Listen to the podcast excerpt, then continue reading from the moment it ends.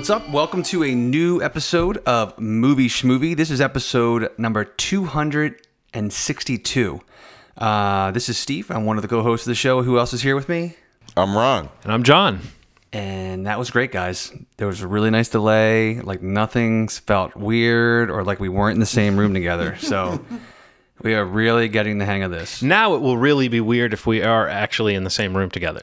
It will. You're right. There's totally going to be some weird awkwardness if we're like looking into each other's eyes and like not waiting to make sure we don't talk over one another. You know, like, did I see that lip quiver? I'm quiver? used to recording in my underwear at this point too, so Well, yeah. I mean, that guys. you can you can still do that. I don't think there's no like policy in John's house that you have to wear pants. From what I read. okay. Everything's negotiable. You know that. Uh, th- uh, one thing I've gotten used to doing is I, I have my mic set up so it's sort of a standing microphone. Um, and I pace around sometimes while we're talking. Oh, helps me helps me take it in, helps me ponder.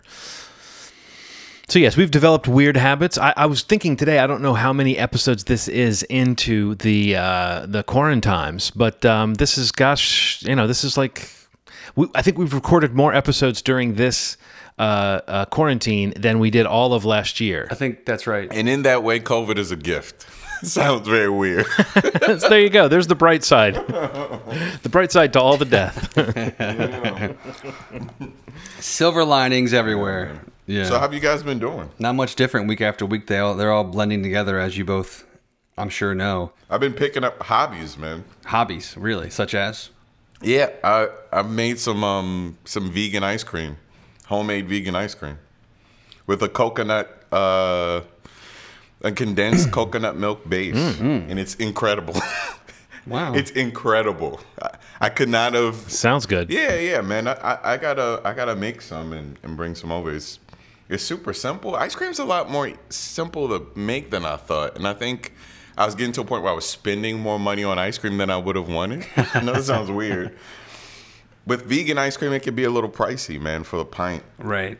So I was like, let me make some and see what happens. And I made some strawberry ice cream uh, a couple days ago, and I ordered uh, one of those little containers, like uh, silicone containers, Yeah. about four of those. I want to make a couple flavors. That's awesome. Well, I've got two things to say about that, Ronald. One is it sounds like you're trying to get out of buying Steve and I, thought ice the cream same. at the Charmery No. that you that you owe us, and the other is that I love that at ti in times of great sacrifice, what you've done is you've you've learned how to make ice cream at home as your sort of adjustment to the, to the man. times that we live Trying in. it all. Now we go through a carton faster than we used to as well. So, uh, um, but the, but it, it's the vegan angle that sounds really cool to me. Like I've done homemade ice cream and I really love it. But um, what flavors have you made that you really like? I made strawberry the other day. I made like a vanilla one. But strawberry is probably the best, man, because I took some frozen strawberries and mixed it up. You basically take like a little bit of salt, a little bit of vanilla, the condensed uh, coconut milk, and then a little bit of like whatever sugar you want to use. Um, because sometimes the, the milk isn't, the condensed milk or whatever you choose isn't too sweet. And then you put it whatever, whatever flavor you want in. So this weekend I'm going to do butter pecan, and I cannot wait to do this. I'm like excited, excited, man. yeah, man. I, that I think good. that's the key to being sane is you kind of create these, you know, fun things to do. right. Let my fiance taste it. Maybe she'll love it. Yeah, chill and watch some TV. Well, that's a good segue, Ronald, to us talking about the things that we've watched. But before we get to the things we've watched, does anybody have any news that we want to talk about? I know that we kind of mentioned that we might generally uh, continue our ongoing conversation about all- all the adjustments that the um, the the studios and the theaters are making to this this new era. Yeah, I mean, basically, like what it comes down to is when Universal started releasing a lot of their, you know, PVOD ti- titles during the quarantine. You know, there was all this backlash against, really against them from like AMC and I think I think maybe Regal as well. Basically, kind of just putting it out there that you know, this is going to be something, if this is going to be something you're going to do, you know, basically, we're not going to show your movies, which, you know, is ludicrous. We talked about this on the podcast. There's no way that that would be a real thing. You know, Universal has some of the biggest titles, franchises, IP that that's out there still out. I mean, especially outside of Disney, they have some pretty big franchises, uh, you know, still in their arsenal. But you know, and that felt like forever ago that, that conversation happened, but it was only really a couple months ago. But yeah, here we are this week, and basically, studio Universal Studios, Universal Pictures, basically comes out saying that their releases, as well as films from their indie arm, which is Focus Features, um, they'll have an option to basically make those titles available on the POV, PVOD platform after just three weekends of a movie being in a theater. And that's with AMC specifically. That's apparently what this um, agreement is is with at this time. But um, I, I mean, if that's a thing and that's a real thing that's going to happen, which it sounds like it absolutely is, there's there's got to be some sort of you know pay to play coming along with the other theater chains and you know it's kind of crazy i mean I, I, mean i sent you guys like a message on our thread when i saw the article and i mean i think this is like really massive news like in terms of what we talk about a lot on this podcast you know in terms of accessibility to movies and like how people watch movies and Yeah. um, you know, they're kind of the one that came out of the gate, you know, very aggressive um, in terms of, you know, saying we're pushing certain movies off to, you know, a year from now. And the other ones, we're basically going to put them on a, a premium platform for rental digitally. And they've kind of stayed out of the news for the most part in terms of like, you know, moving dates around and being unsure of what they're doing with movies, etc. But now this is the conversation that really is going to drive what the future of movies looks like, which is simply, you know, how do you protect the theatrical experience and, ins- and ensure it for people that really want to still experience it, and especially, you know, certain types of movies that lend themselves to you want to see this in a theater for sure. Um, but you know, there's got to be a sweet spot. And I mean, if I'm speaking for myself, I think this is a really interesting idea, and I actually kind of love the idea because it it kind of they have their foot in both you know on both sides of the fence i guess or whatever that saying is it's just you know they're still making titles available um you know theatrically so that you can have the theatrical experience. And if you look at the numbers if you look at the math you know the drop off weekend after weekend after weekend if you look at the first three weekends for most movies you know being able to exercise that option to put them on a platform digitally from a studio standpoint is huge because some people may just want to wait for that and some people still want to go to the theaters and if you look at most movies that come out in theaters now you know if they're not like black panther or get out or the greatest showman like movies that increase week over week in terms of box office or drop off really really slightly week after week by the third or fourth week some of these movies are out of theaters already so the protection of that experience is already kind of past. And, um, you know, while a title may still be in conversation and, you know, on social media or if it's kind of making the rounds with marketing and television and online advertising, it's good to be able to relay that from a business standpoint and go right to a video window where you could rent it from home. Um, and and it, and and again, that's an option to exercise that. That's not a every title is going to be that because you know for sure if they have a movie that's only dropping 10 to 15 percent week after week, they're not going to take that and put it digital. They're going to leave it in theaters because they're making a lot of money still that way.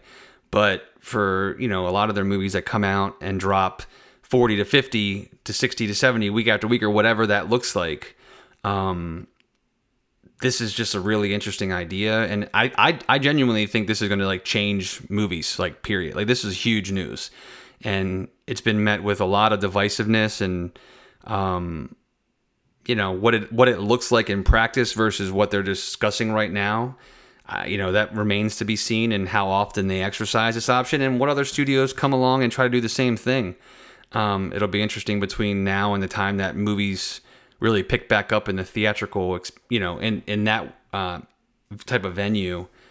But um, I don't know, man. It's it's kind of crazy to think that the three of us could go see a movie, even you know, and love this movie, and it, maybe it's like a niche thing that doesn't have legs in the theaters. And three and three weeks later, like we could literally buy the movie and have it. You know, like it's just that's just wild to me. You know, and you know it allows the audience or the customer to filter out what they deem that they want to spend their money on, but still not lose them as a customer because they can just wait and still buy it, you know, from a studio standpoint. But I don't know. What do what do you? I guess I'm curious, like Ronald, like what do you think? Because I mean, I know you buy a lot of stuff digitally, like movies that you've already seen, some that you've never seen, and you know, I think all of us do that. But I mean, like you, I know have done some of these, you know, different options, like where you're actually buying the movie from the exhibitor, you know, these e-tickets and you know, you have have a lot of exposure to a lot of these different platforms that they're rolling out.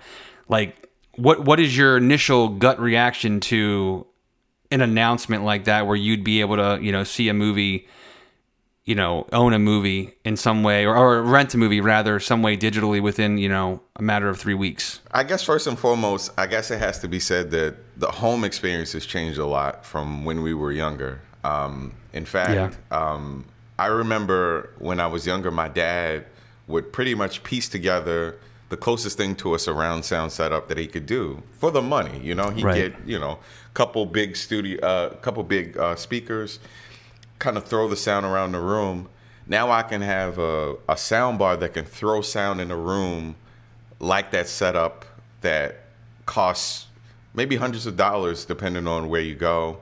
For for some people, thousands of dollars, right?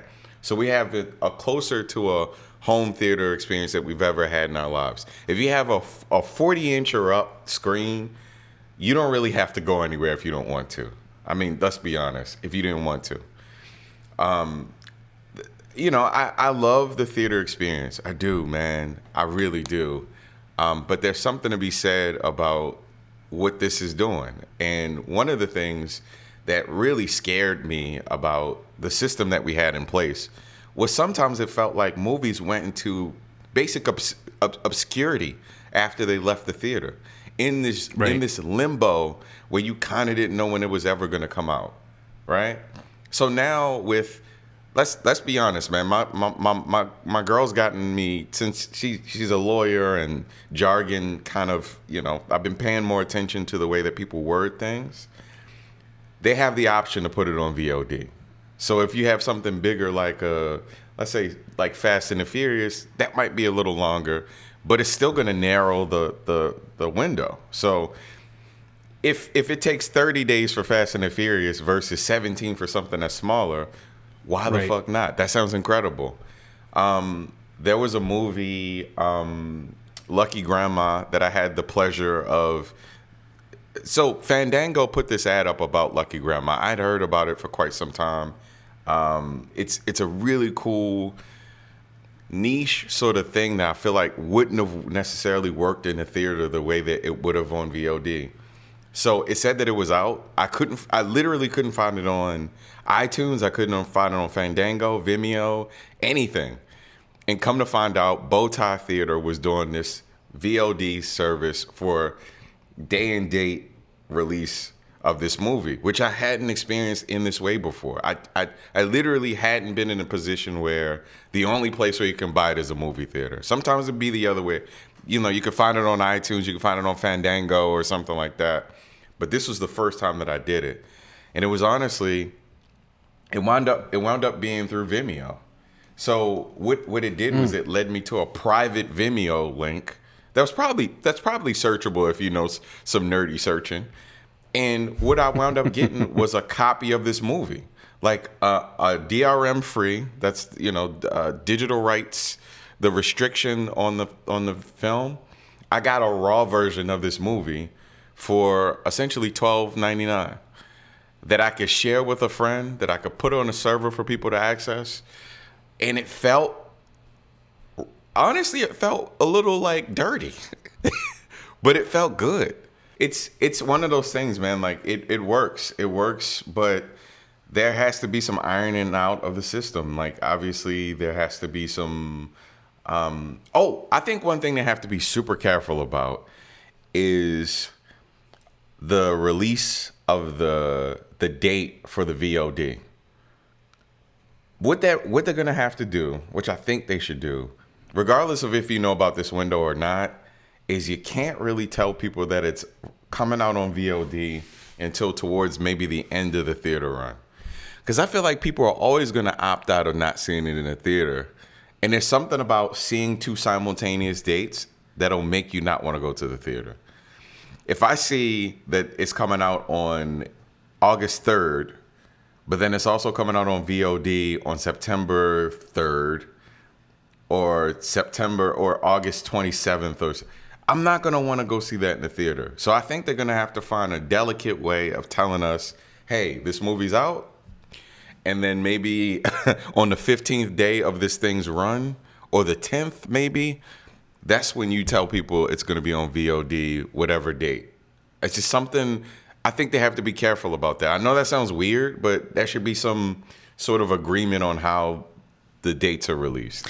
I'm not sure about the psychology, like the marketing psychology behind that, Ronald, but I do think that what we're kind of talking around here is the fact that we know that the bigger movies that, as you said, Steve, hold on to that second, third, fourth weekend box office to any extent.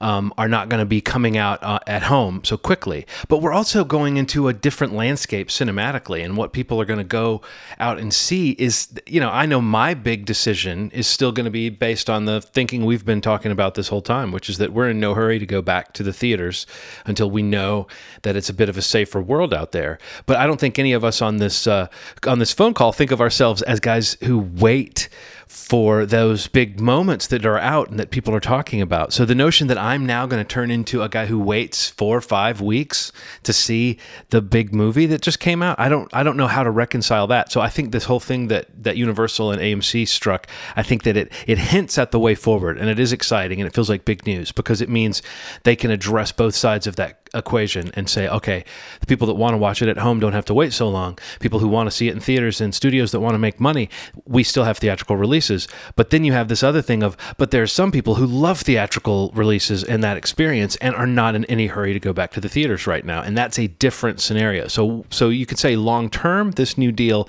hints at like what that might look like, the staging of a movie's release to get it to people who who can't see it in the theaters uh, sooner.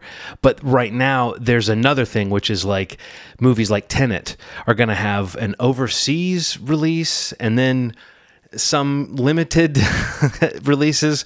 You know what I mean? Like like Yeah. the, when when these movies are finally coming out, it's not coming out into the world that is built to give them the best theatrical reaction. So I wonder, I really wonder what this is going to mean in a year or two years from now, where these movies are going to be planned knowing the whatever the new situation is. But right now we have all these homeless blockbusters that are just looking for a place to come out and a way to exist.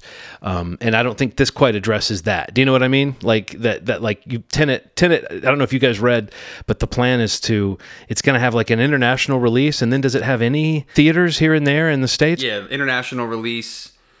I want to say it's uh, August 26th, and then in whatever theaters are open in the U.S. over Labor Day weekend. Does that mean it's going to be on VOD soon after that? No, Steve, no. no, yeah, no, Not a no. I mean, well, yeah, I, I don't. Well, no, I, I- I don't think it means that. I mean, mainly because you know.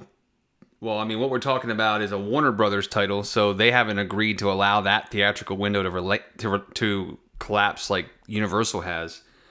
So, you know, Tenet, if it hits theaters on September, whatever that you know, whatever that date is, I can't remember the date, like Labor Day weekend, and whatever ones that are open. I mean, I think their intention is, you know, the reality that you got to acknowledge is there's no other movies playing either. So it's not like you know there's some massive rush to force a movie out for for re, for for real estate that you usually see in you know every week four movies come out. You know like Tenet can come out here and you know if theaters slowly open or if the world improves or heals in any way it could still be playing its theatrical run in November you know or into December. You know we just don't know what it looks like. But yeah I, I don't see them collapsing that window for that kind of a movie. I mean, it's definitely something where they're hoping internationally it does well, like a lot of his movies do.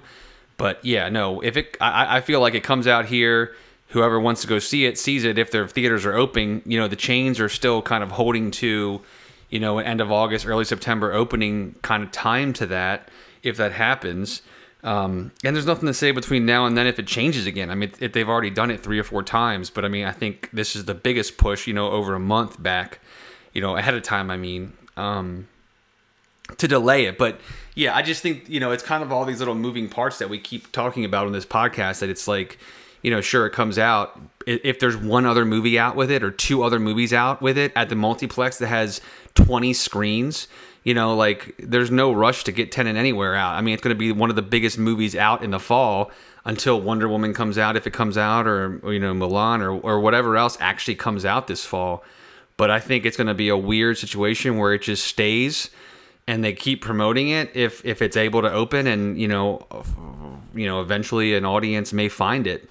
You know not not that you know that's the kind of movie that this is but i'm talking more just like you know major markets opening back up you know like la or california you know like they, they, they seem to be getting worse. So it's like i don't know that movie theaters you know that's a major market or chicago or you know uh, down in Florida, you know, like Miami, like major, like top 10 markets, they can't open theaters. Like these, it's not going to make money here for months until those markets do open and people actually want to go see it in the theater. It's an interesting thought that yeah, Tenet could be the the movie that you know it looks like boy held over for a for a record breaking week, uh, you know, week twenty four, week twenty five. That kind of stuff hasn't happened in decades. So you know maybe Christopher Nolan sees that opportunity uh, as a way to be a movie that that has some cultural uh, uh, like some legs to it because it is in theaters for a while and because it is one of the only big movies that is coming out. And the other thing is the the worldwide box office is nothing to sneeze at. And in fact, we've been saying for years how movie it's it's gradually become more and more important that big uh, four quadrant tentpole movies play to the international audience. There's something that uh, I've been thinking about a lot with the Tenet release, especially. This is such a weird thing to bring up, but it's true and it's going to happen. Um, it's going to all these theaters internationally first. I don't think that a lot of people are necessarily going to be in those theaters. Um, we're going to have high quality bootleg versions of Tenet before it hits the US. And I think that's a problem. I think there should be some consideration for that and it should come out on pay VOD because it's to with with that happening with those empty theaters with people not necessarily wanting to go to the theaters and it coming out internationally and within the theaters that's there's a high chance that we're to get a high quality version of a bootleg of this movie very early which is something that they really should consider. Pay VOD would wipe that out. I think they make the money.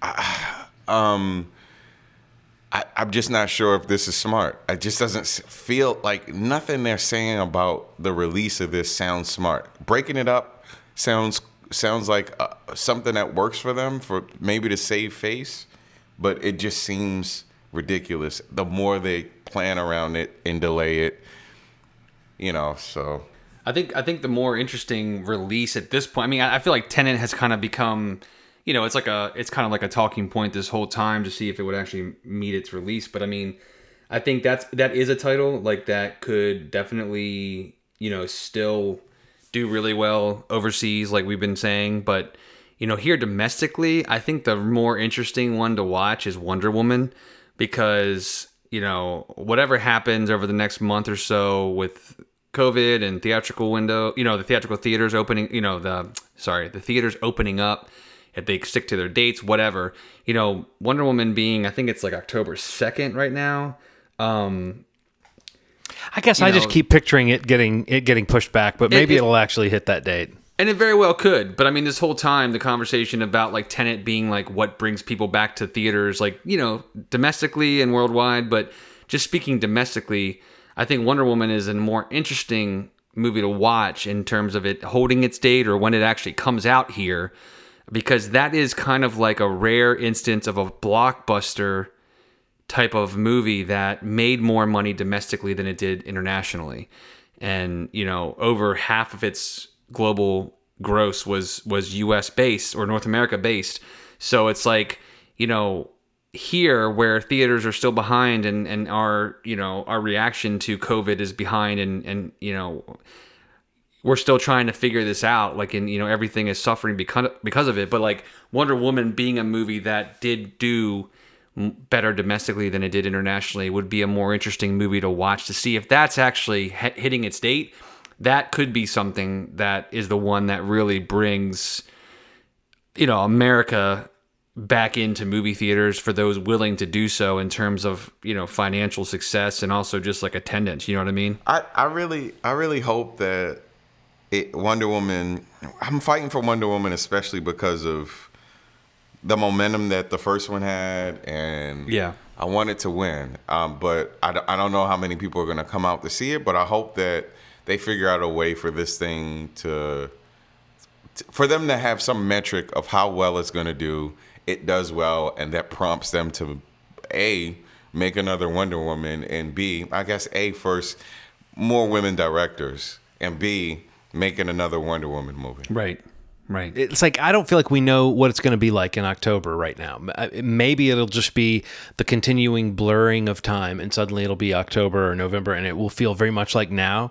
In which case, putting out a movie like Wonder Woman is like, well, hey, why not? You know, I guess it still feels a little bit like throwing it to the wolves or something, or throwing it out. But the movies that have been taken off the schedule entirely or pushed till next year, I think we were talking about this last time. How that always that's beginning to feel like that was the smarter move in the long run. And I, th- and I think some studios really are approaching it or, or trying to catch up to that kind of thing where, you know, they, they know they can't leave these movies on these dates in the fall or the winter. They're not confident that they're to, you know, make their money back or, or, or really realize the, the grosses that they could with these properties. You know, Paramount taking Quiet Place 2 off until next year. You know, Top Gun Maverick, you know, pulled off of the holiday release like till next year to next summer. Like those are big moves, like not not un, unscheduled moves, but I mean they're giving them dates, but they're you know next year, 2021. Like we're talking, you know, eight months from now minimum, and you know that's that's what it seems like a lot. You know, same thing with I think Mulan was taken off the schedule. Um, I don't know if that was given another date, but I, I feel like that came off the schedule too. No, I don't think it's been given a date yet. And then and then all the Avatar movies and the Star Wars movies that were sort Right, of like Star Wars, everything, scheduled for like one year after the other or alternating years. Those have all been pushed back just one year. And so seeing things like Avatar 5 has been pushed back from 2027 to 2028, it starts to make my head hurt, you know. It's like Yeah. uh, I, a that there's going to be that there's going to be an Avatar 5, but also just that that planning just because we've been kind of freed from it this year um, doesn't mean that that kind of you know those those announcements where they tell you what the next 10 years of movies are going to be Sure. um, I, I, I don't miss those. So I- A, a part of me will be a little bit sad if things kind of lurch back into action the way they were before. I honestly wonder if people involved in some of these big giant films are taking this as a chance to sort of like take a little more time and and and you know maybe maybe whatever that assembly line is of some of these movies that people comment on maybe maybe marvel can shake it up. Maybe star wars can shake it up. Maybe maybe well who knows what uh, james cameron's going to do. He's going to do what he's going to do. But you know what i'm saying though? That, that a little bit of extra yeah. time kind of means Yeah. that whatever you were planning on rushing to to market with now you can sit back and say well now we have time to actually address whatever concerns there might be. So um, I'm still surprised at movies that are shooting now and are, are saying they're going to finish and be out next year. You know, there's there's there's weird little pockets of production happening, and um, uh, you know, I don't know. I'm very skeptical of all of it. I just feel like everything is going to lead to more uh, COVID cases, and it's ultimately going to lead to uh, a longer shutdown. But you know, that's just me being cynical, I guess. Yeah, I I agree, man. I agree. Well, some movies actually have come out, and we've seen them. And I think we found out right before we started this that uh, we all saw The Rental, right? Yes. uh, Dave Franco's first directorial film, and uh, I, I had I had seen this thinking I need to always at least see one horror movie so that I can I can keep my feature horror you doing going. So I guess maybe now we sh- we could do a, th- a, three man uh, horror you doing uh, segment uh, about the rental. What did you guys think of uh, of this movie? Which I was not sure how much of a genre movie it was, but at, when it got to the end, I was like, no, that was a horror film. That was straight up a horror movie. I I thought it was fun, man. I thought it was a fun movie. Uh, I, I think maybe maybe as we talk about it some more, I'll figure out how I feel about it as a whole.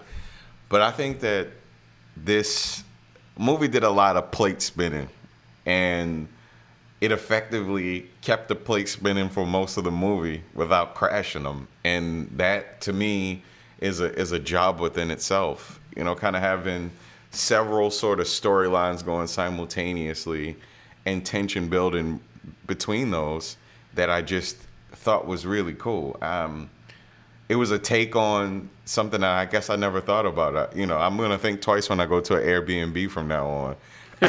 and I thought about I thought about it before because I go to a ton of Airbnbs. You know, just a, it's a cheap way to just get away.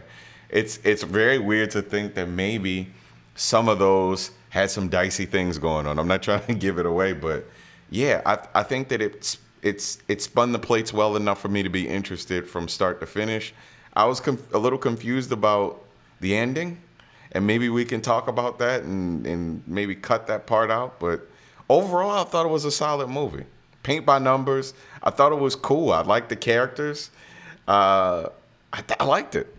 Yeah, I, I, I agree. I mean, I actually I think I liked it more than Ronald did. I mean, I, I really liked this movie. The more I thought about it, um, just you know, it's kind of like a, it's an interesting take on something that's probably crossed anybody's mind that has rented an Airbnb or a Vrbo, anything like that. It's just like this idea of like whatever your worst fears are or like your paranoia, and it's like maybe some of those things are realized in some situations. Oftentimes, you choose a place because it's remote and there aren't a lot of things close to it, and it's a place you don't really know that much about, and you are sort of pretending you have this bubble of security around yourself when you go to a rental. But then, yeah, you're in someone else's zone, you're in someone else's domicile. So if they wanted to do anything, um, they have access to you.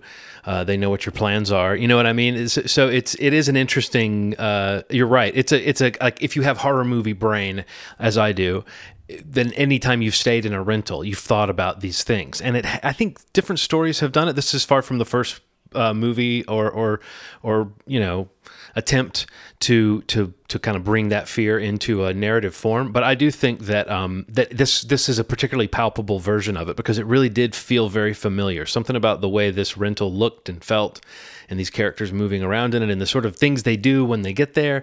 This it it definitely felt like a very recognizable. Uh, uh, sort of getaway turned bad, and and I think that's like a subgenre that this belongs to that maybe some other horror things i don't i really don't want to point to too much what happens because i think there are, are some definite surprises in this. But the idea that whatever it is that happens that escalates this to horror movie territory when it arrives these people already have their own shit going on and they already have their own problems to sort out before things really before the shit hits the fan. And i think that is a cool uh, subgenre of, of horror movie, like relatable characters who, who suddenly have to deal with something. that idea like you just said about like you know you get this sense of being in your own bubble where you know i'm, I'm doing a airbnb to kind of get outside of the standard like i'm a hotel or a resort or whatever might be you know just that idea of like security or like you, you feel like you're doing your own thing but then there is a realization sometimes and you know you look around sometimes and you're just like I, i'm kind of in somebody else's bubble you know i'm kind of in their environment. And yeah like you have you know if, you, if the cro- thought has ever crossed your mind and it's, it's like something i've thought about before when we've rented them um, just because i'm a little paranoid myself. And it's like yeah it's just a really i think it's a pretty effective very efficient it's only like an hour and a half i think with credits um, and it moves real quick. And i mean it's got some interesting character beats and uh, another another you know just feather in the cap of always talk we just say like how we like dan stevens so much like i think he's really good in this and um, Alison Brie's in it, and Lip from Shameless. I never know his name, Jeremy something. Um, uh, yeah, I mean, like I don't know. I just felt like I felt like all the performances were pretty good, and um, I don't know. I just I I like I like movies that like feel this way. It, it's it doesn't really like kind of fall too far into like the nothing happening, like tense, slow paced horror movie that we talk about a lot, or like the quote elevated horror movie that we talk about a lot. I guess some people could probably you know put this in that category possibly but i think enough happens with the characters and enough like with what you actually get to see on the screen that um it kind of didn't feel so much like that to me and you know does really good stuff like with the score just like how how some how, how some of the blocking's done. And um, there's a really cool sequence where one of the character is kind of like walking through the house from side to side and the camera's like following her from the outside like through the glass windows. It's a really cool like way to map a house and the geography and like um you know we talk about that before too like kind of getting a sense of like a layout for something or you know how big a house is or where stuff is in the house so yeah, I don't know. Like when you kind of add all that together and you kind of make it really quick and efficient like this, you don't have to spend a lot of time. And they and, and Dave Franco, like this is his first movie he's directed. I thought he did a great job. Like I thought it's really efficient filmmaking, and you know you don't get too bogged down in too many character uh, beats or you know story story devices that we we see in some of these movies to kind of like elongate the, the the movie or make them too long. It feels like sometimes.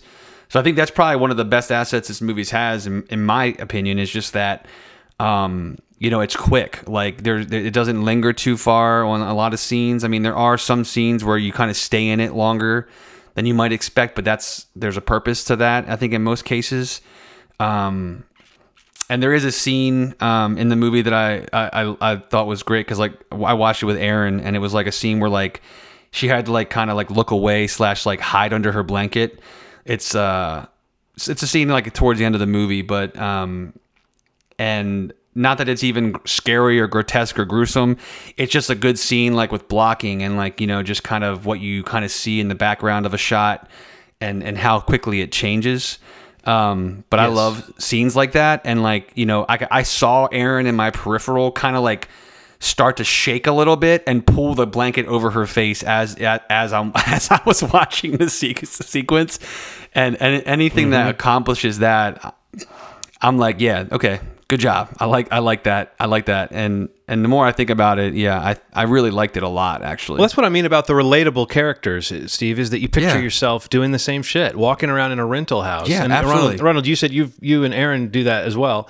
Um, where it's like you know that sometimes you rent more of a house than you need and so you're kind of wandering around parts of this house at the end of the evening maybe you're shutting lights off maybe you're checking them to make, to make sure things are locked maybe you're just kind of poking around but there's parts of the house that feel kind of lonely and weird because you're not going to be using that room yeah. or, or it's you know what i mean or it's just a, yeah. a weird uh, downstairs area that you're like well this is we're not really hanging out in here that much in the one weekend we're here yeah. so there's that scene where you're talking about steve of the walking around the house and the kind of sense of being watched watched. I, mean, I, again, I always sort of have that because I I picture horror movie uh, blocking in every situation that I'm in. But I think certain situations, putting it as you're in someone else's bubble, Steve, is a great way to put it. It's like you you are having fun and this, you've staked a claim on this place for whatever amount of time, but somewhere in the back of your head, you know that you are out of your element.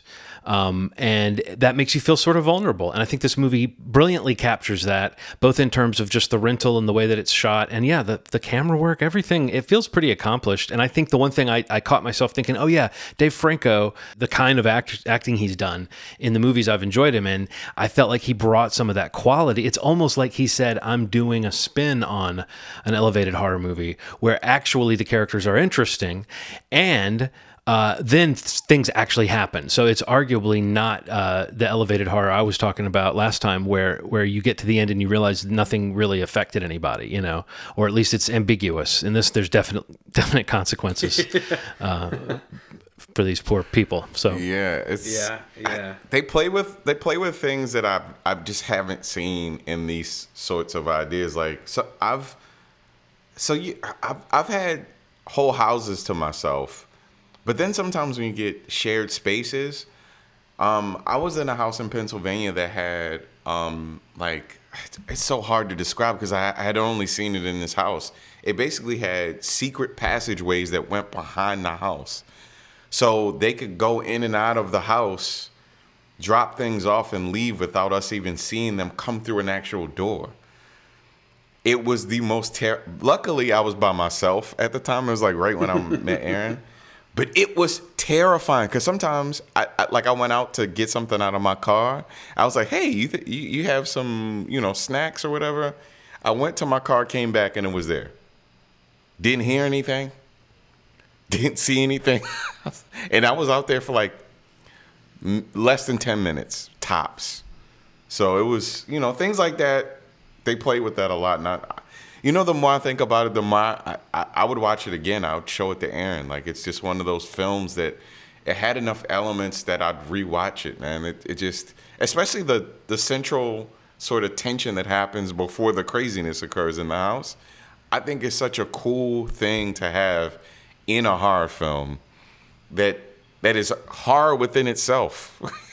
revealing of information is just as scary as something terrible happening by a killer. So that, it's something about playing with those two things simultaneously that I thought was incredible, man. Did, did you guys notice that? Uh, I, I know we've talked about him on the podcast before, but I, I'm really a, quite a fan of Joe Swanberg. Did you realize that he co-wrote this with Dave Franco? Yes, I saw yes, that I did. in the credits. What? Yeah, they got that. They got. He's got his own little. He's got his own little uh, like group of people that he's been working with like all the time, man. Like, I feel like between Franco, who was in his series Easy on uh, Netflix, and like Jake Johnson, like uh, he's got all these guys that he like co-writes movies with, who they star in, and then they end up directing their own movies. It's it's pretty cool to see like you know he's kind of like branched out and isn't really just Joe Swanberg, a director or actor, like he's like you know writing and letting other people act, like not not in the movies, but like you know Franco directed this one. I think initially, I was reading an interview. I think initially Dave Franco was not going to direct it. He was supposed to be in the movie as I think the the brother, the younger brother character in the movie. I think, but um, Jeremy and- Allen White is that is yes, that the actor's yes, name? yes, yeah, that's him. That's Lip From Shame- Homecoming. I- uh, Shameless. I I think of. Well, yeah, he is also in Homecoming. You're right. Yeah. Yeah, he's in season one. Yeah, Yeah. I, I I recognize him from Shameless. He's Lip in that series, but um, he's really I good. don't know. I, I thought I, I thought he was great. I loved him in the movie. Like I, I really was like into his character, and I you know I felt for his, you know, just felt for him through the whole movie pretty much. Yeah, he and Alison Brie really get you to feel for their their characters. Like as the movie goes along, those two characters feel like they're caught up Yeah, in yeah. they're caught up in something worse, and then and then things take an even different turn for uh, for his character. But the one thing I also I feel like we should mention a guy who's always good. Um, I love that he does voices or did voices for King of the Hill, um, and used to do like MTV Oh, yeah. clips back in the day. If anyone remembers when he used to do those, but Toby Huss plays Taylor, the the sort Toby. of um, the, I guess we'll call him the landlord of the property, and he does a great job of playing the sort of ambiguous person who you can't tell if everything he's doing is a microaggression or if he's just uh, socially awkward. Um, but you know, and, and even that character, there's some interesting turns with him before we figure out what's really going on, and I think that he plays it really well. Like he's got just that ambiguous middle ground where he's like a little menacing and he seems a little suspicious, but then you realize they haven't exactly been treating him that nicely either, and they're they're they're kind of shitty about him behind his back. So I don't know. It sets up this tension between the the renters uh, of the property and the the person that's renting it to them. So let's just say right now, let's let, we'll talk spoilers. We're going to cut this out and put it at the end of the episode maybe because I do think some things happen that we might want to refer to. Um, so yes, folks, if you want to just wait till the end after this theme song if you want to hear spoilers. But right now we'll we'll go to our next segment. That that's the equivalent of a movie schmovie stinger. Can we call it that? a, sh- a stinger schminger. I like that. Uh, yeah, whatever we want to call it. But like you know how we stay for the Marvel credits. Now you got to stay through the music of the movie schmovie episodes so that That's right. You, you hear our spoiler conversation if, if you so if you so choose to. All right, yeah, back to what you were saying. Sorry. Okay, so now we're back in. Now we're back in the flow of the regular episode, and um, I, I guess we should throw at least a nod to Greyhound, which we saw, Steve. Which Ronald, you didn't see, and maybe you can decide whether you're going to see it on uh, what Steve and I have to say about it.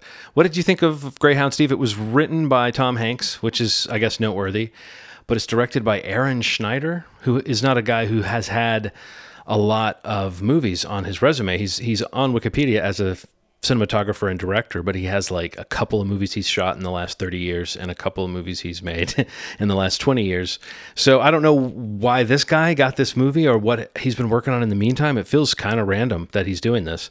Um, am I missing something with uh, with uh, Aaron Schneider? And am I missing something if I thought this movie was I had a lot to sort of admire about it, but in a way, it was just okay. What did what what did you feel uh, after you got through the brisk ninety minutes of Greyhound? I kind of liked it. I mean, like I don't think it was anything special. I feel like it kind of felt really kind of generic to me. Um, but I thought like it again talking about like pacing and just something being quick. Like it just felt like a couple really cool big battles, and that was the movie. Um, it didn't really feel like I, I kind of walked away from it, kind of feeling like the third act didn't feel as like like epic or like uh consequential i don't know what the right word is but it, it just it, it it felt like the movie kind of just ended and i thought that there was going to be a bigger thing at the end of it.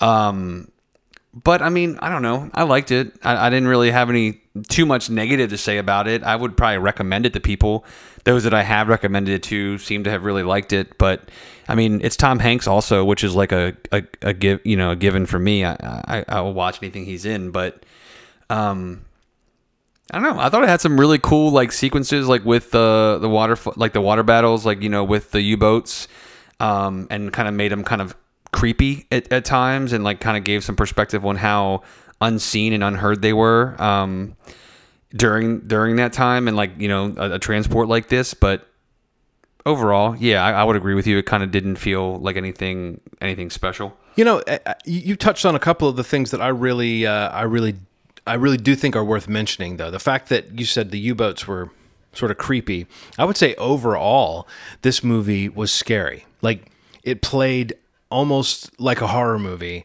in the sense of the soundtrack, which was uh, I think Blake Neely is the is the composer's name.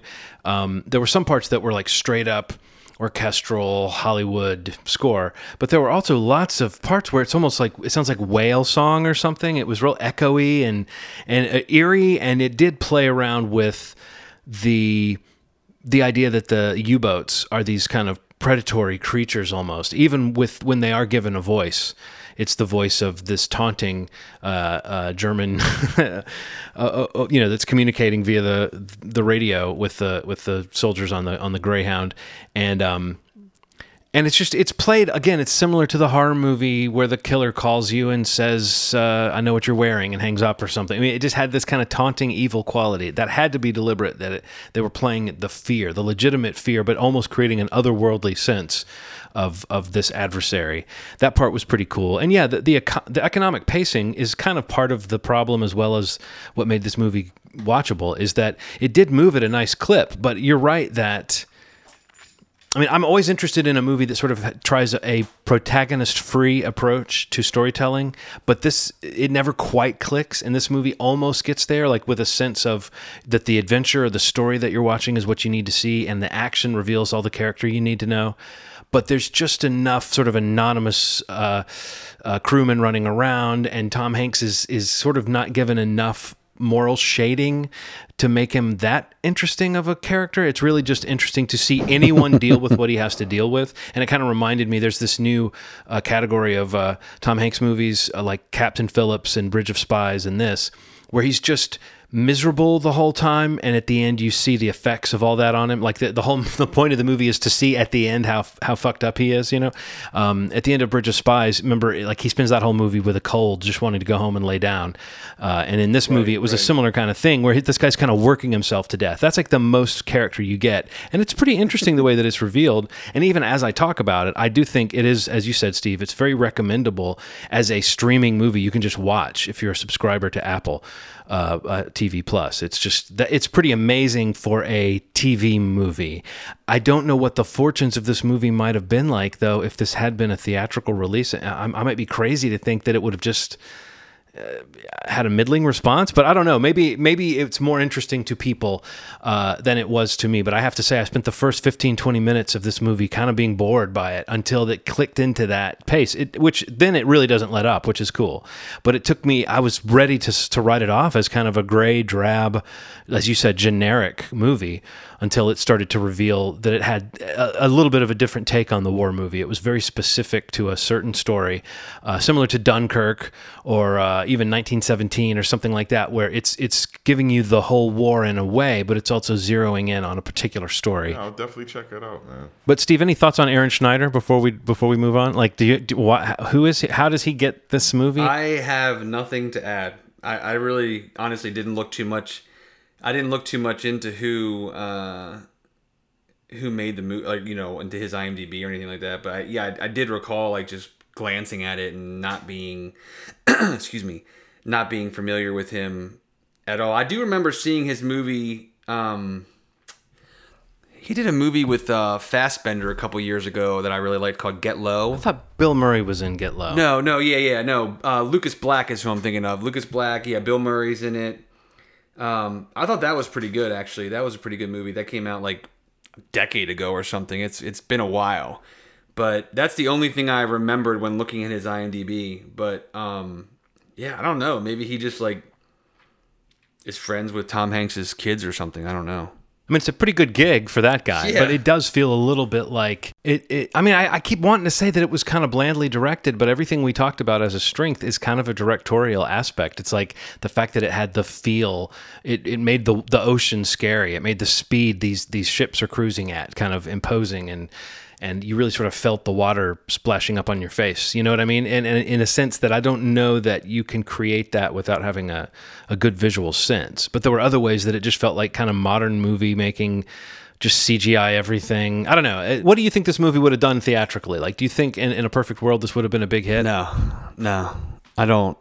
No, yeah, I, I mean, only because I don't think it. I don't think it has like you know, it has like the the you know based on the true story, true. of It has all that stuff that they usually market this stuff around and kind of play into. But you know, unlike you know Captain Phillips, like you mentioned, is I mean, I think one of Tom Hanks's best performances, and I love that movie.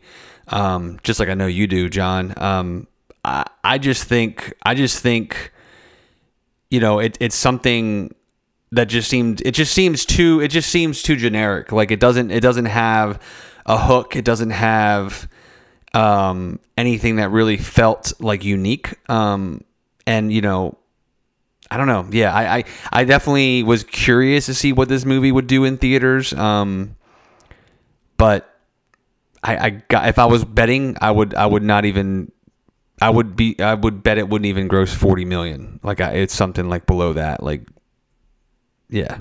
I'll I'll check it out. It's free, so and it's and it's 90 minutes that i will say that like this the stuff that really that really gosh i was about to sound like i was making a terrible pun the stuff that really sinks it though is uh there's a little bit of a wraparound with elizabeth shue that just shouldn't be there at all as long At as you're all. streamlining this Yeah. movie as much as they streamlined it the little bit of like outside life they try to give tom hanks's character it feels so corny and uh, really unnecessary to the extremes uh, that uh, i would almost say just come in five minutes late or something and you will miss that stuff entirely and then leave the second you start to see Elizabeth Shue just turn around and walk, run, run.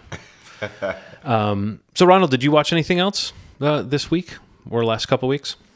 movie wise, um, I, I, uh, yes, quite a few movies. Um, Sorrento, um, Lucky Grandma. Should we talk about that? Yeah, talk about that. I, I saw that. I really enjoyed Lucky Grandma. What did you think? Man, look, I, I, I don't want to.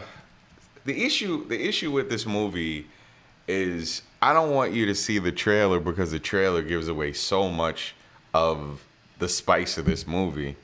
Because some of it is kind of watching stuff unravel in front of you. You know how the way that it escalates. Um, I guess what, what I what I could say is this is the best mob movie I've ever seen that that doesn't that isn't a mob movie. Um, it has so much character to it. Um, the grandmother is so incredibly interesting. She has so much soul to her that I could watch several movies of her getting into hijinks, man. Um, I I don't think I've ever seen a movie where someone that old gets into hijinks and it feels like she's so credible, so believable, um, so on the edge of danger, and, and somehow weasels her way into, you know, in and out of this danger in a way that just feels so believable in her own way, man. Like it just, it's a movie that takes place in New York that doesn't feel like it takes place in New York somehow. I, I did not watch the trailer, so I did not. I wouldn't be able to say how much of the story it ruins. But I, I think not knowing from frame one wh- how far this movie was going to go really made it quite fun when it gets to certain moments because you really do discover the, uh,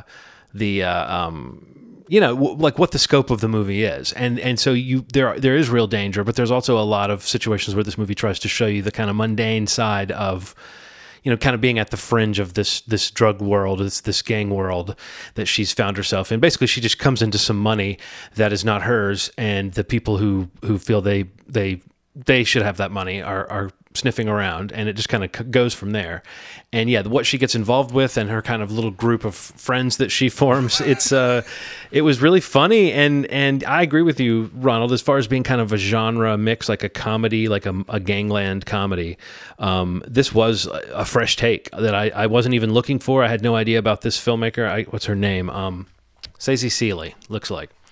Um, but yes, she's uh, someone I'll be watching. Yeah, man, this is one you do not want to miss. It is such a gem, man. It it's one of the better movies I've seen in years. Like it just has a perspective. The music is great too. The- what is the music? I it's it's like this. It's so great. swelling, intense, like horn based. It it it is crazy. Like a lot of heavy drums. It's it's oh man. I I think I didn't see the trailer before I saw the movie, but I watched the trailer after I saw it. Cause I'd heard about this movie for quite some time. I, I didn't know if it was gonna get distribution in the way that I, I just thought it kind of disappeared. And then when I found out that it was coming out via Instagram post that Fandango put up saying that it was out now, and I wound up getting it through the theater. Um, this was a gem, man. In a way that like I won't I won't forget it. I'll suggest it to damn near anybody that's like I'm tired of seeing the same shit. I'm like, well, I got something for you, and I love that these people don't feel like somehow they feel like they're your relative somehow, man. Like somehow in this in this story, it's done a way to it's found a way to be completely unique. And these people are not from a world that I come from, but they also feel like my family somehow. And you know, you get you get so worried for everybody involved. You start caring for people so much that it just is such a well told story with a lot of twists and turns that I really enjoyed. So I think you dig it, Steve. Yeah, I definitely want to check it out. It sounds really good. Anybody see anything else? Sure. Um, I saw the remix Hip Hop uh, and Fashion, which is a Netflix movie about basically how urban fashion affected high end fashion. Um, and they point to some direct names uh, Dapper Dan and uh, a couple other people. Um, but it's a really well told documentary that works really well. Um, please see that. Inmate number one, The Rise of Danny Trejo. Man, his life is fucking crazy. And he's like in his 70s at this point, I'm pretty sure. Um, let me just check his age. Uh, just to be, uh, he's 76. The fact that he did um, Machete, like what, three, four years ago, um, is I, th- I feel like it's got to be longer than that. it's it's insane, man. Because they talk about you know where he was physically when he did that movie. Uh, you know how old he was, and he's he's had a rough life, man. Like not regular. Like his he grew up a lot of around a lot of gang banging and drug usage, and he found a way to recreate himself. And it started with him playing gangbanger number one, essay number two, and until he moved up to be. Uh, number one gangster uh, in in a in a film and kind of leverage that to become the force that we see him. Um, it's it's such a good documentary, man. It's a feel good thing that I think that anybody that's a fan of him should see, especially if you don't know much about him. I'm, I happen to know a little bit about him, but um, yeah, it's it's a it's a good documentary. Machete, the film, the first one. So that means it was after it was a trailer. But Machete came out in 2010. So that's that's how old we are. Jesus Christ, time time flying. Um, and then uh, I saw two two HBO documentaries. Uh, the Weight of Gold, which is about uh, Olympic athletes and depression, and how um, basically when athletes aren't doing anything in the time in between uh, exercising, uh, they go into these deep depressions, man. And sometimes anxiety to perform can drive people to, you know, commit suicide, hurt themselves, um, act out in strange ways. Um, I had this weird take because I went to the same high school as uh, Mike Phelps, and you know, he was.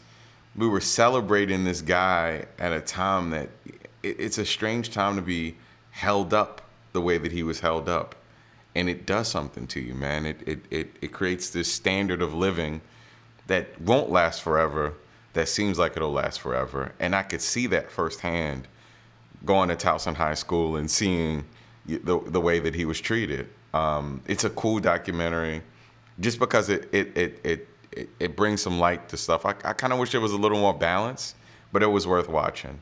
And then the last movie that I wanted to talk about was Stock, Stockton on My Mind, which is about uh, Michael Tubbs, uh, the mayor of Stockton, California. He's 20 at the time of the filming, 28 or 29 years old. Um, it's an incredible piece of work that kind of talks about a, a kid that comes from Stockton, a very neglected, violent. Um, let's compare it to Detroit. It's like the Detroit of California, um, kind of left behind city that this kid is trying to turn around. He comes from uh, a gangbanger father who is doing life in life in jail for a robbery and kidnapping. You get more time for a kidnapping than you do for killing somebody in California. Just to let you guys know, you get life for kidnapping, and uh, you get 20 years sometimes for killing. So I'm sorry, I said that weird. You get um, life for kidnapping, and you take a life, you can get 20 years. So you can get out of jail in 20 years for killing somebody, but you can be in jail forever for robbing somebody and kidnapping them. So they talk a lot about that. No, those those those disparities are crazy. Whenever someone points them out to Yes. you, it doesn't really make sense. It feels so arbitrary. It's so strange, man. But this documentary is about a, a guy that has these very new ideas. Um, he basically has this idea to randomly give money to low income housing, um, uh, houses with uh, low income parents, and just randomly chooses people within those areas and gives them like a stipend essentially. Um, and people hate it, and people hate him because of it. Um, but to see him working and putting his money where his mouth is, uh, is is inspirational, man. Uh, Stockton on my mind, HBO documentary. Michael Tubbs is the the mayor. I think he's gonna wind up going to the uh, governor or something like that. But it's a documentary worth checking out. So that's the last of the movies I've seen. I think the only other thing I've really watched was um well, I, I finally watched Last Christmas from last winter and uh randomly that was my Friday night cross country movie night with my friends out in Arizona. We we it's been on our wheel of movie selections for about a month now, and it finally won. So we literally have this app where we just put mo- we each pick a movie, we put it on a wheel, we spin it, and like that's the movie we watch. And and it's like lost three weeks in a row. And finally watched that. It was eh, it was whatever, um, passable. Um, but I did. Uh, I was going to mention John. I, I watched Relic, which I thought was I thought was okay. Um, I thought it had some really creepy scenes and some really good, um, like kind of set pieces. Just the way they kind of make the house. Um, I don't know, not not any kind of spoilers, but like the way they kind of make the ha- house, uh, kind of deteriorate or appear deteriorating, much like uh, one of the main characters is. Is I thought was pretty cool. Um, definitely, I'm curious like what that filmmaker does next because I thought there's pro- a lot of kind of promise in that movie. Oh, totally. I, the atmosphere was great. I just kind of Oh, felt like by the time it got to the end, Off the I was kind of like, oh, okay. Yeah. Do you know what I was saying too about the sound design? Yes, Uh, yes. Just how there's some really creepy noises throughout, and it's like you don't know if it's wood or teeth grinding or or bones creaking or what. Uh, throat noises. Some really weird shit. Yeah, but yeah, I'd, I'd recommend checking that out if you haven't seen it yet. The other one, the only other one I was going to mention that I watched was um, I don't even. I guess in the states it's called The Shadow of Violence, but I think the original title of the movie is called Calm with Horses. Um, have you, have either of you heard of this movie? It like popped up on one of my uh, blogs I follow. No. No. But um, I mean, the only people you, you may recognize like Barry Keoghan, who's in it. He was in like American Animals. Um, some other Irish actors like David Wilmot. You've probably seen in other movies, but it's basically just about like this, you know, this. Uh, I guess he's the muscle in this little you know Irish gang. Um, not so much a gangster movie or mob movie, but just about a guy who's kind of caught up in it and you know really stressing the idea of you know blood versus loyalty and where your priorities are and like what life you want for himself or what he, life he wants for himself but um i i really liked this movie um i don't you know again the only actor i recognize was barry who i really like in this movie and just uh, in general i think he's awesome and really exciting actor to, to, to watch. But um i think you know this this movie comes out this week on on video on demand but um I don't know if you're into like kind of those crime dramas, you know, you know, kind of character redemption, you know, who's he's had this seedy past where things have happened, maybe not so much in his favor, but he's got some new priorities in life, and it's like you know, just that kind of push pull of where, you know, not only you want to see yourself go, um, but you know how those decisions can kind of dictate the life that you know follows for your kids, for your family, and things like that, but yeah, I would. I, I definitely recommend that if you have any, if that sounds interesting at all. But um, yeah, I think if you're looking for it here in the states, it might come up as the Shadow of Violence. Um, I think it's like a lot of the reviews I was reading. I think is it's called that here, but uh, I think it came out last year internationally. It was called Calm with Horses, but um, yeah, it's good. I think I think you I think you both would probably dig it. Um, but man, I really like that guy Barry Keoghan. He's going to be in the Eternals next year or whenever that comes out. But you know, loved him in American Animals, and he was in Dunkirk and um, Killing of a Sacred Deer. I don't know. I, I I think he's such a cool actor, exciting, kind of kind of a odd actor. Yeah. um, he's got a really interesting look, and he definitely plays into a lot of the characters he plays. Definitely in this movie too. Um, but yeah, definitely recommend that one too. I, I really liked it too. The only other thing I saw is a documentary called Jasper Mall. You guys heard of this? No. No, no. Um, it is a well, I mean, it's about a mall in a city called Jasper, Alabama. Uh, that's called Jasper Mall, and it's one of those sort of dying malls. You know, if you've been into a sort of small town mall in recent years, you've seen a lot of empty uh, spaces. And you might feel a kind of depression if you grew up in the era where malls used to be hopping, and now that malls are kind of—I mean, it's it's apparent when when you think about it, why malls aren't doing as well as they used to. But it used to be like the center of youth culture compared to now, where it's mostly like old mall walkers and then weird stores that are open that are there because people still need some service or because department stores kind of held on for a while. And in some big malls, they still do. Um, and of course, there are still malls that, that have a large crowd in them. But some of these out of the way malls, uh, um, are are dying or dead. And this documentary is pretty much just a fly on the wall uh, while a you know a couple stores close and and you sort of see the clientele is is as I said very old. Um, so there's no question that this mall might be one of those dead malls within a few years.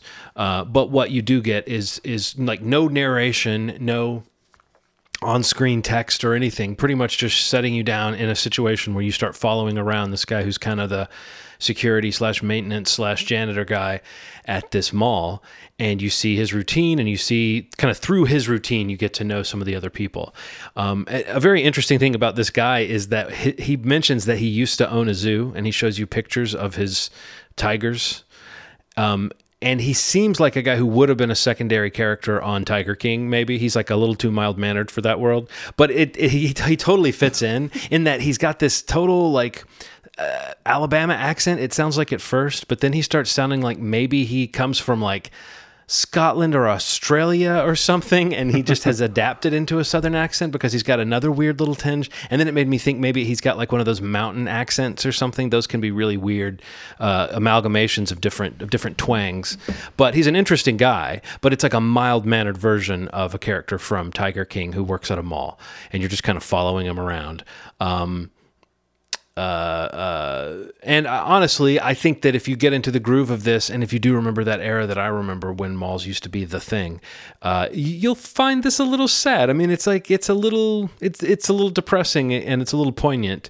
And the people that they show also are very much like rural Alabama types. So you have that, and sometimes it's hard to tell whether the camera is kind of poking fun at the people or not. But in general, if you like that kind of fly on the wall documentary that doesn't provide a lot of bombastic uh, commentary, it just kind of sets you down in an environment and lets you see different people that move throughout that world. Um, I, I think you guys would really dig it, especially if you have that little heartstring tug when you think about the mall as an experience. Just if it was a, if you know it was a place to go. You spend so much time there. When I was a kid, you got dropped off and you'd see a bunch of people and you know, it was a hub. I'm kind of fascinated with that idea of of dead malls. I don't know if there's been websites, different blogs, different pictures people share. There's always something kind of depressing to me about seeing a place that used to be so full of life and potential for somebody, and now it's just kind of a, a shell. You know, a big waste of space. Dang. Yeah, I definitely, I definitely want to watch that. That sounds really interesting. I, I definitely have that soft spot for for the old school shopping mall, mall, whatever. Like even the one when they when they tore it down, the one I used to go to as a teenager, as a kid here in Owings Mills. Like when they tore it down in the past like five years, like I kind of snuck onto the property at night and stole some bricks from the food court, and I, I kept them just so I had something from that mall. Oh wow. Yeah. I had to, man. Just like I had, I had to have like a keepsake of like something. Like when they closed the like a movie theater that was down the street here that I used to go to as a kid. I went up there and asked one of the guys if he could grab me some bricks from the building, just, as like a collect, you know, just to hang on to. But yeah, the the shopping mall was like that. That mall was like a big thing, definitely for me growing up. So I, I would be very interested to see that documentary because yeah, like so the ones that are still around, you know, they're like this weird hodgepodge of like a flea market inside slash weird vendors like in ran. You know, it's like it's so random the ones that are still around that it's it's just like a yeah, it's it's awkward to watch or even walk through at times when when I've found some that are still still running. So yeah, I'm definitely curious to see that doc. Where'd you watch that, John? on Amazon, uh, you can watch, but it's also I think on Vimeo and YouTube. I believe I, I looked and saw it in a few places. Um, the one thing that's also kind of interesting too, Steve, that that amalgam you're talking about, where it's like this is a knife shop where they haven't even put up a sign; they just have like Yeah. a banner that's like just like tied to the front, and ne- Knife shop. and it's next to a cobbler that's been there for 45 years or something like that. You know, that's the that's the Right. weird combination Right. you get. And this mall definitely has that feel. There's like a florist that's been there for 25 years, and then you sense that these other places are just, you know, kind of quietly closing down in the background during the footage that you're getting. Um, and you also get to know a few of the kind of old mall walkers or the people who hang out and play play dominoes in the in the food court area, and that that too has its own little subculture, little bygone world where again I was just looking at going man these are all old people now. Like this like and I've been in a small town when I've been like I'm going to go to the nearest mall and buy some socks or buy some whatever you know buy a belt. And it is you see these malls that were never your mall but you see that it once was and they still have like a gap or a uh, you, you know they used to still have maybe like a bookstore or a record store. Those things are largely gone. But you would have a sort of a hint of like well I can come here and while I'm here I'll get a milkshake or something or I'll walk around. But there's not much to do and it, yeah it starts to weigh on me it really starts to um, I'm the same way about when you're driving on a trip and you see little strip malls that have all but completely closed down. Uh, you know, I know they're atrocities, but I'm also going like, oh man, when somebody when somebody built that, they had such hopes uh, that they were gonna, you know, th- this is a fixture, and now it's just a, an ugly little useless building. And so many malls are are like that, you know. Yeah, that's sad. Can I talk about one TV show that I saw that I really want to get people to watch? Just one. Okay, jeez, Ronald. Just one. Okay. So, uh, uh, OT Fagbenle, I, I looked up his name, um, is a guy that played in, uh, what the hell is the name of that show? Handmaid's Tale. And he's also supposedly going to be Taskmaster in the new um, Black Widow movie coming up. Um, this gentleman is. There's a Black I- Widow movie coming out. Ye- the Black Widow movie that, that's coming out in 2025. Oh, oh, I think I heard something about that. Yeah, yeah, yeah. The one that's coming out in 2025. Supposedly that guy is uh, Taskmaster. I've never really watched Handmaid's Tale, but I heard he's incredible in the show. He has a show called Max that's now on Hulu. It's about a guy that was in a boy band and basically kind of plummeted into obscurity and he decides that he wants to come back. And man it's it's done in a way that's just so funny man. This guy is like you know how the you know those books we used to read as kids where you know you selected a venture and there was like do the good thing or do the awful thing? Imagine if there was a worse thing than the awful thing that you chose to do in that book. That's what he does every single time that he's asked to do something, man. He ruins things on a regular basis. This guy is incredible in the show. He has singing chops, so you get to see him sing a little bit. Um, Steve, you remember the the sister in Gangs of London? Um, the one that the main character was kind of having a situation with, and they told him Yeah. never. Yeah. She plays his manager, and um, their chemistry is incredible. She plays a totally different role. You know, she kind of played the sassy, seductive character. She's like a nerdy person trying to come up in this this record label that has to take on this project of bringing this guy back. Um, Chris uh, Chris Meloni from um, Law and Order is in it, and he kills it, man. It's a really fun show. It's light. It's like 20 minutes long. Wow. Um, the first season just showed on Hulu, and the second is uh, just finished airing in the UK. So Hulu's probably going to take it on once it's available for streaming. Once that you know they have the rights to do so. But this is a fun, quick show that you'll probably watch a couple times. That I suggest that everybody check out, man. Max M A X X X, and there's a reason why it's XXX. He's ridiculous. He's like, really fun watch. That's on Hulu. yeah, it's on Hulu. The last couple shows you told me to watch, Ronald, were uh, Never Have I Ever and Dave. So I'm going to say at this point, when you say watch a show, I'm honor bound to do it because I owe it to myself. I owe it to myself. So yeah, I'll check out Max. Check it out, man. I think you're gonna love some of the awkward scenes, man. There's, there's some things that I've never seen on in the show. some things I've never seen before. Just what, what's the worst that could ha- that could happen in this space, and he he does it somehow. But yeah, it's it's a fun watch. Oh yeah, I, I recognize him now. I, I didn't. I, I thought I knew who you're talking about from *Handmaid's Tale*, Yeah. but yeah, he's also. Isn't he also? What else would I beyond Black Widow? I thought he was in something else, or rumored to be. I know he's Yeah, I don't know. Never mind. he's rumored to I be know- Taskmaster. That I that I know. I don't know if he's Yeah, yeah, yeah. I remember seeing that. I thought there was something else that he was like being talked about. Maybe it wasn't. Maybe it was Taskmaster. Maybe I'm mixing it up. But yeah, this looks good. Yeah, I, I remember seeing like a pop up for it on Hulu. Now that you say it, it was Hulu. Now that I, I'm looking at the poster art for it. Yeah, I think you, I think you'd enjoy it. Check it out and then give me give me a review, please. Cool. Yeah, definitely will.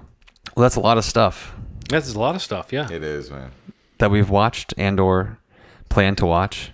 This has been fun. Well, if you guys are good, we'll wrap this up and direct everybody again, movieshmovie.com, facebook.com slash movie If you have um, any feedback for any of the movies that we've talked about or series that we've talked about, let us know what you thought of them. If you've watched them um, because of this episode, definitely comment on the Facebook page and let us know if we misled you, if we were right, if we were wrong, whatever. Let's just talk about it. We're, we're open to the conversation.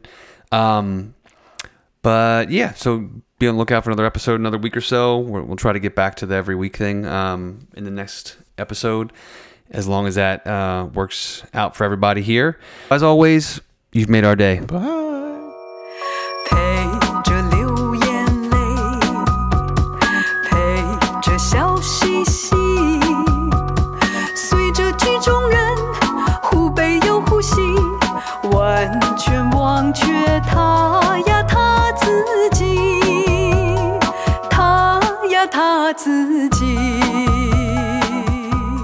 So now for some uh, uh, spoilers concerning the rental.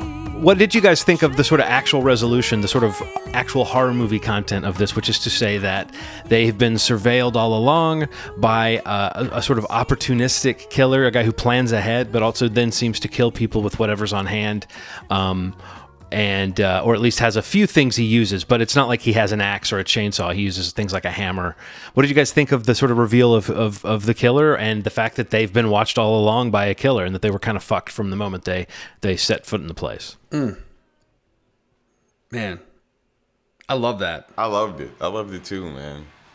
Um, so it wasn't anybody that they had interacted with, right? No. No. I, I didn't miss anything. Okay, just making sure. I love the way they did that though. Like it could. man, it's something about leaving things the mystery. And you know, I don't need everything over explained. So you know, sometimes I feel like sometimes you can miss something. Hold, hold on for a second. You hear that? It's I guess it's hail. Oh, wow. outside. Yeah, it was hitting the the like roof, the sunroof that we have, and it was making this crazy sound, and, I, and it sounded like something was happening upstairs with Aaron.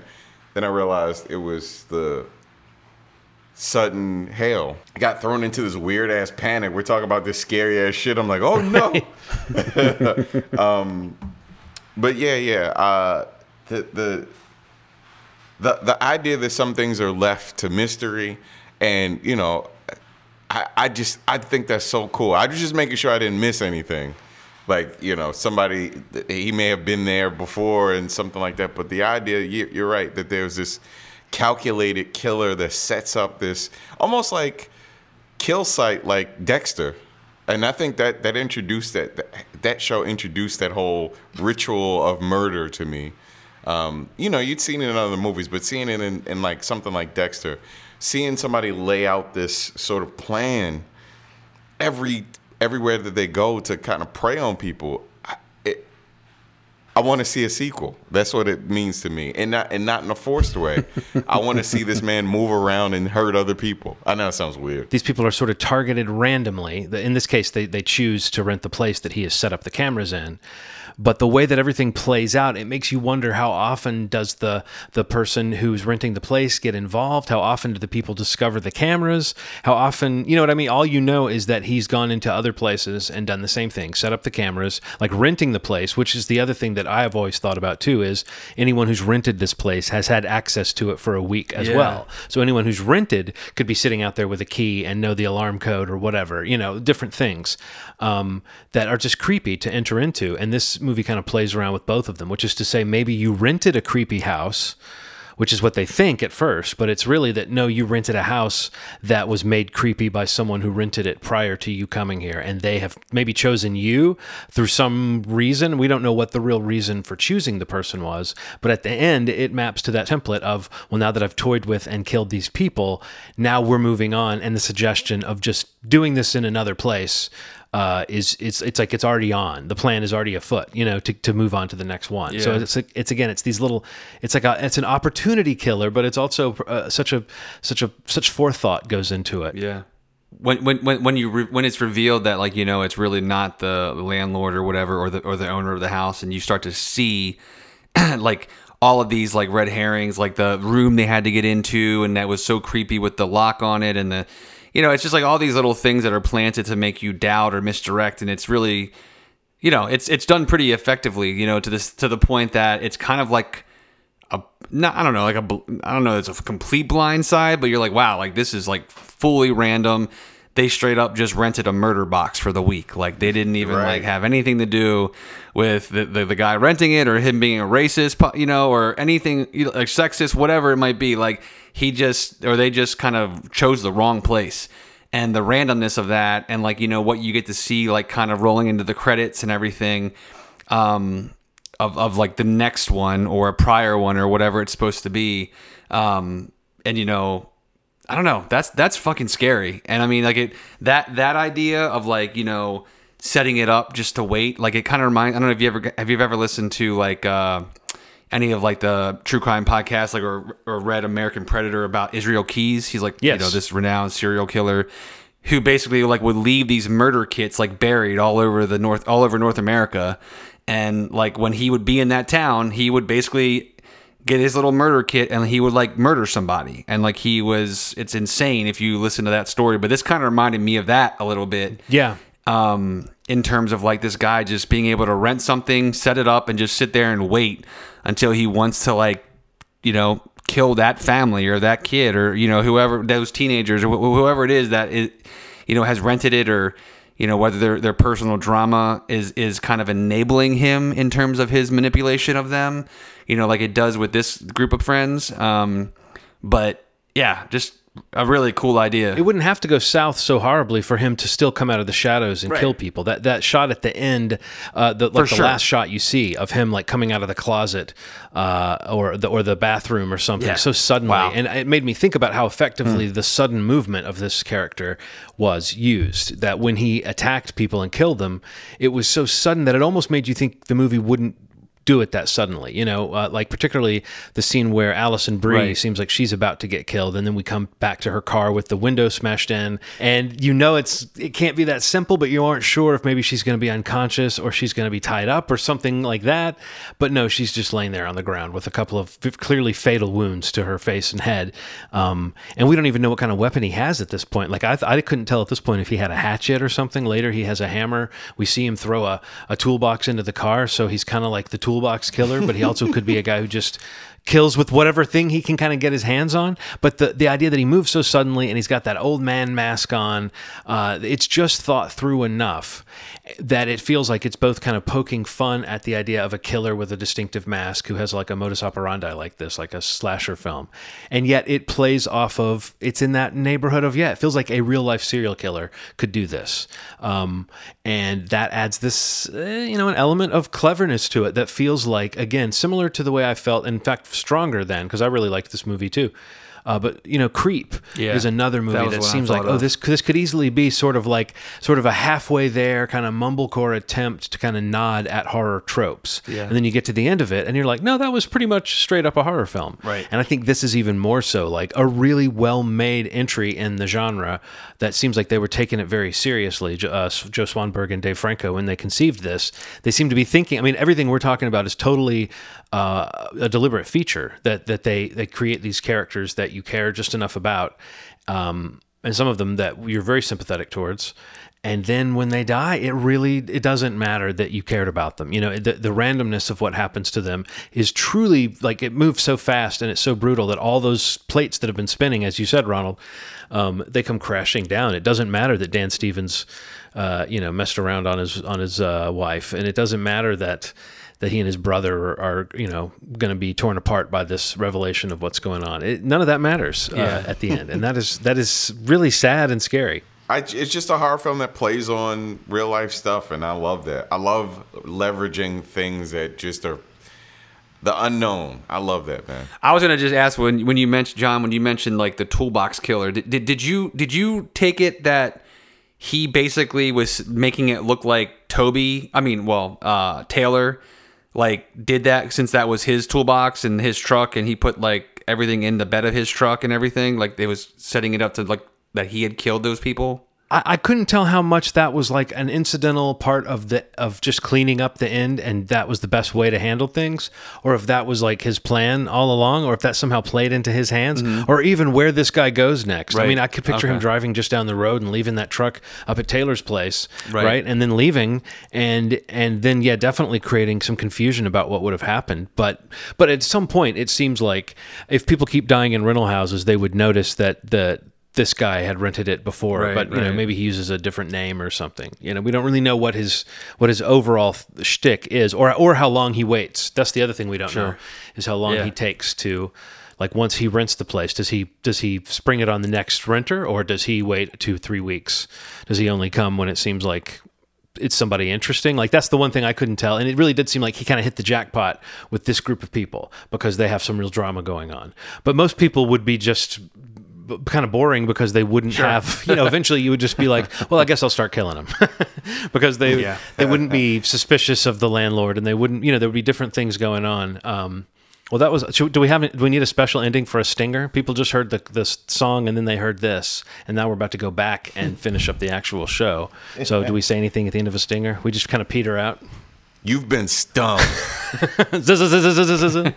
Buzz, buzz, bitch. Bzzz.